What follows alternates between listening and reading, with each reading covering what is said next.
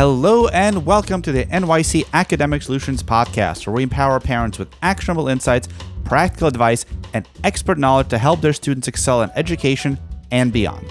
I'm your host, Alexander Friedman, the owner of Brooklyn Math Tutors. In this podcast, we're committed to delivering valuable, non commercial content by engaging in conversations with experts who will share their knowledge and experience to help NYC parents navigate the unique and complex world of education in the city. Today, we're exploring the vital role of strong parent teacher relationships in fostering a child's academic success. We're joined by Rachel Wallace, a New York State and Washington, D.C. certified classroom teacher with a bachelor's degree in elementary education and a master's degree in educational leadership. With six years of experience working with children with pre K to high school, Rachel has a lot to say about this topic.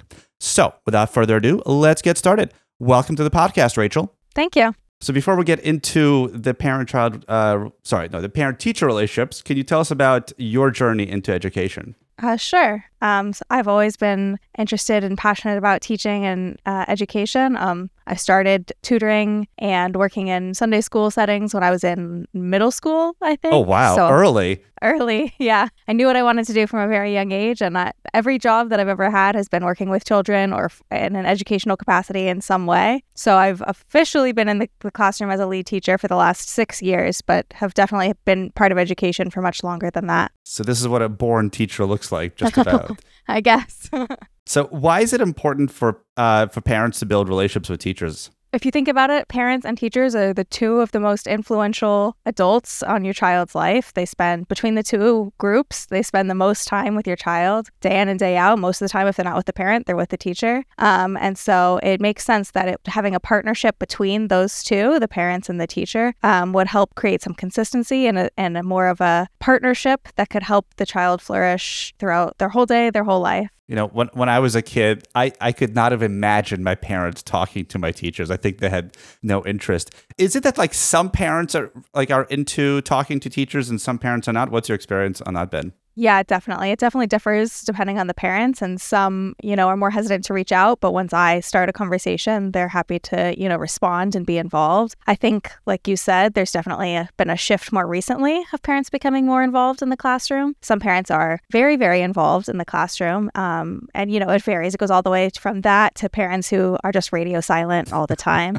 um, which can be a little bit frustrating when you're trying to, you know, build that partnership and do what's best for the child. Is this more important in like the early years or, you know, high school? Um, I think it's really important to start a foundation early to have that, you know, that habit, build that pattern of being involved in your child's schooling, especially not only for you to start that habit, or not only for the parent to start that habit uh, for themselves, but also for the child to see that the parent cares, the parent's involved, the parent thinks it's important, and therefore the child should also have those values. I see. Do you have any examples of um, like students who've started doing significantly better once the parent like started communicating with the teacher? Yeah, I mean, um, I've had every variation of the situation where I've had students who were not turning in assignments or um, they were struggling to get their work done, you know, in the allotted time or something like that because they were distracted. They were prioritizing, you know, talking to their friends or something like that. But um, when I was able to talk to the parents, the parents reached out to me. They said, you know, we noticed so and so is failing his tests all of a sudden. Like, what can we do? How can we work together? Is there something? Is there something that we can do at home that would help? Then, you know, I've I've seen students that all of a sudden are turning in assignments more consistently, are showing that they actually care, and they're asking me what they can do, and if they did well, and they they're checking in with me on their own, even as young as kindergarten and first grade. I've seen kids take real ownership of their work, and and um, I think that definitely comes from their parents being involved and and um, demonstrating that, modeling that for their kids. I wonder if there's this sort of idea in society that like you know you send your kids to school and the school is, like sort of does the job like kind of like you know a process Yeah. then you get them back and, and it should be finished but that's really not how it is is it No, no. it's very difficult, especially I think at this point, education has become much more than just like you learn your ABCs, you learn how to read, you learn your math, you learn your science. Like it's become much more integrated. And with that, soft skills have also become a lot more integrated. And those in uh, particular are really difficult to teach in a silo if they're not getting reinforced, if they're not getting um, supported at home. I see. So personally, I am still in my 40s, a little bit terrified of teachers. Maybe this is from you know my own experiences uh, with teachers as a kid. But let's say I have a child. How do I make friends? How do I like initiate a relationship with my child's teacher? we're not scary. We don't bite. Teachers are trained to work with children and people all day long. Um, I do understand that. I do. I, even when I was in school, I was told that some parents have that fear of initial initiating um, a relationship with their child's teacher. But it's not. It's not difficult. Teachers are really appreciative anytime a parent reaches out, especially if it's something simple like, "I'm so worried about Jonathan. I hope he's having a great day at school. Can you please just let me know if he's doing okay?" Or, you know, Jonathan came home smiling. He had an amazing day. He was telling me that he loved school. Thank you so much much. Just starting the relationship off like that, it doesn't have to be with anything other than just like a quick note. It doesn't have to be, you know, a thesis question. It doesn't have to be, how can I be the best parent that you've ever had of a student this school year? It doesn't have to be anything complex like that. It's just something that enables us to, it's like a little hook so that we're able to build a relationship off of that first step. Gotcha. Uh, do you find that some parents like do a good job of prioritizing teacher communication and some parents don't? Oh, definitely. Yeah. I, I get um, parents who respond to every email, parents who respond immediately, parents who I have to email multiple times to get any response whatsoever, and everything in between. It's definitely a spectrum. When you email parents, like you're emailing the individual parents, not like you're sending out a mass email like, hey, parents of my class. It's like, hello, this person. Like you're writing them individually, right? It's not like a group email. It's, there's a little bit of both, but if I email you specifically, then it's you, you can tell by the message that it's targeted to the parent specifically. Um, and I usually, you know, not I know not every teacher does this, but I do put like the child's name in the subject line so that they know that I'm reaching out to like Kayla's parents. I'm not just reaching out to my entire class so that, you know, if it's personal, and it's even more important that they read it and respond to it. So we're not going to single anyone out, but how do you feel when parents don't respond to your emails? it's definitely frustrating, especially when it's those personal emails. And especially because a lot of times, you know, teaching happens for nine consistent months, right? It's not just a one time project or something like that. So if I'm trying to commun- communicate with parents at the beginning of an issue, or, you know, if I see something happen at school and I'm, I'm just reaching out because I want to make sure that there's nothing going on at home I need to be aware of or something like that, it starts to set up a pattern of not being able to reach the parent. And, um, you know, then the problem just compounds. And then sometimes those parents that don't respond to my communication come to me like two months later and they're like, How come you didn't tell us that they were failing? I'm like, Well, I was trying to reach out to you, but I can only do so much. I'm not going to come to your house and like knock on your door. I need you to meet me halfway yeah, it's it's not those that era anymore where you could you know have that kind of relationship where you could just show up. Are you not allowed to write certain things in emails? Like, can you write like, "Hey, your kid's failing. Respond to me." I mean, we definitely try and and communicate with parents before that's actually the case. Um, and when it comes to more sensitive issues, of course, we try and you know call parents or organize a face to face meeting so that we don't have to share more sensitive information like that over email because email can be a little impersonal and cold. Um, so yeah, we don't tend to email things just as bold as your child failed this test. It's an issue. We need to talk.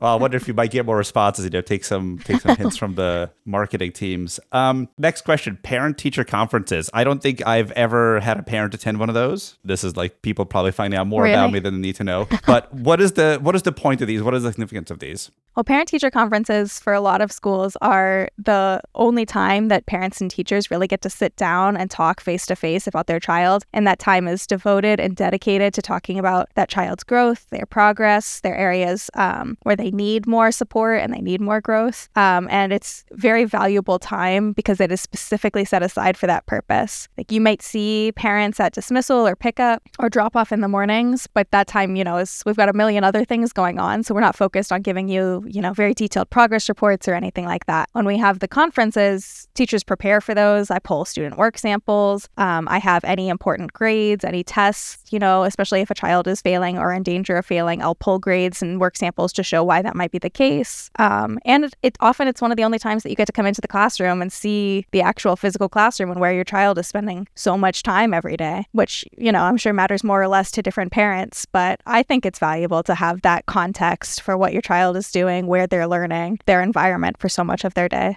I suspect anyone listening to this, probably to them, it matters. So it's basically like a consultation. Like you get a full, like real consultation with the teacher. Yeah, exactly. Okay, so once I've formed a relationship with my child teacher, uh, how do I maintain a positive relationship, you know, throughout the year? Um, I think it just comes down to continuing to maintain communication with them. You know, if there's a concern that you have, reaching out. If they email you anything um, time sensitive or especially a personal email, responding to it, even if it's just like, got it, thank you. Like, I get it, we're busy. I don't need an essay, but just some acknowledgement that you've heard me, you've received the communication, we're all on the same page. Even just that goes a long way to maintaining that relationship and letting me as the teacher feel like I can reach out to you if there is an issue, or even if I'm like, you know, Sonia told me a really funny story today. It was so cute. Like, I just thought you wanted to know. Things like that. It just helps, it snowballs. The more you reach out, the earlier you reach out, the more often it builds on each, and it, um, you know, really develops that positive relationship that only ends up benefiting the child. What are some common barriers to building these good relationships? You mentioned the positive things you could do, but what are the things that make it difficult? Um, I do think that there might be some stigma still about parents being, not wanting to talk to teachers or not knowing how to reach out to teachers. I think that sometimes, you know, teachers, we get so, there's so many terms and there's so much going on, so much curriculum and everything going on in the classroom. Sometimes teachers forget that there's speaking a whole different language sometimes. Like we may, we, there might feel like there's a barrier, even though we don't want that to be, to exist at all. And I think a lot of it just comes from the fact that there's a little bit of separation. Parents aren't always in the classroom, teachers are not in your home. There's naturally this physical separation, and then that ends up translating to like whatever you want to call it, the metaphysical, the email divide. It's more difficult to to build a relationship if you're not seeing the person all the time, things like that. I do think now that we've become much more of a digital society and we've got a lot more comfortable with Zoom and email and communicating that way, it's happening less and less. Well, that's great to hear. So, how can parent teachers work together to support a child who's struggling? Oh, there's so many ways.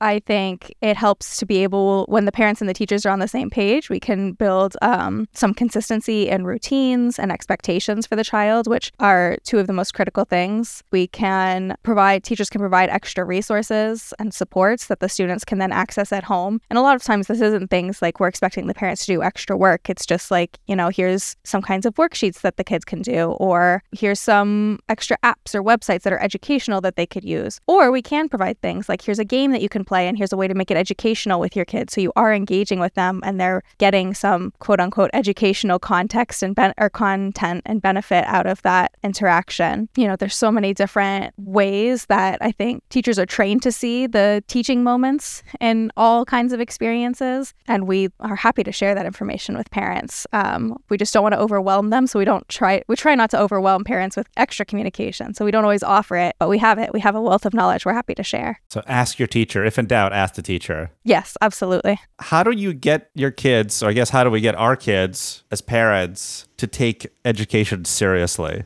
I think it comes back to just modeling for your kids that you care and that you found it important and that they should find it important. And I think you treating school as something that, you know, is a responsibility, something that matters, they need to show up and do their best for. Uh, you showing that you care by responding to, you know, communications from the school, being involved in school activities, um, volunteering uh, as much as you're able, um, to be involved in events or PTA or field trip things like that shows your child that you care and they, they automatically automatically get that implicit message that then they should care because you do.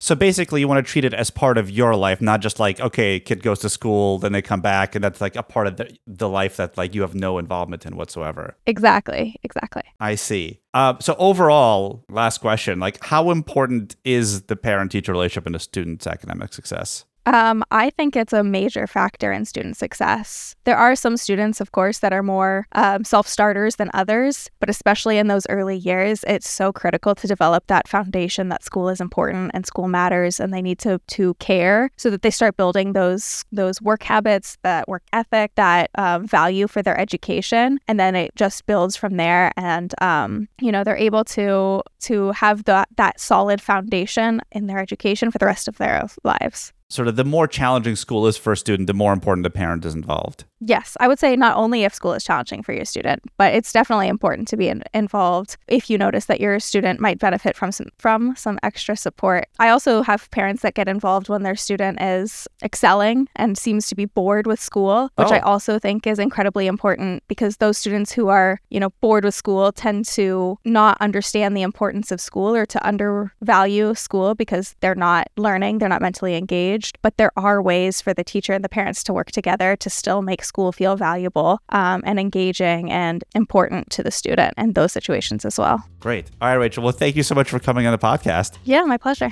And remember, parents, most important message here is the teachers are not scary. we don't bite. We don't bite. All right. Thank you so much for tuning in today. We appreciate your time and hope you found our discussion insightful and valuable. If you have any questions or thoughts about today's topic, please don't hesitate to reach out to us. You'll find our email address in the show notes. We also welcome any suggestions for future topics you'd like us to cover, as our goal is to provide you with the most useful and relevant information possible. If you enjoyed this episode and believe this information can benefit others, please consider sharing it with friends, family, or colleagues. Your support helps us reach more people and make a positive impact on their educational journey. Additionally, leaving a review on your preferred podcast platform helps others discover a podcast and allows us to continue bringing you valuable content. Once again, thank you for joining us, and we look forward to connecting with you in the next episode. Take care and see you soon.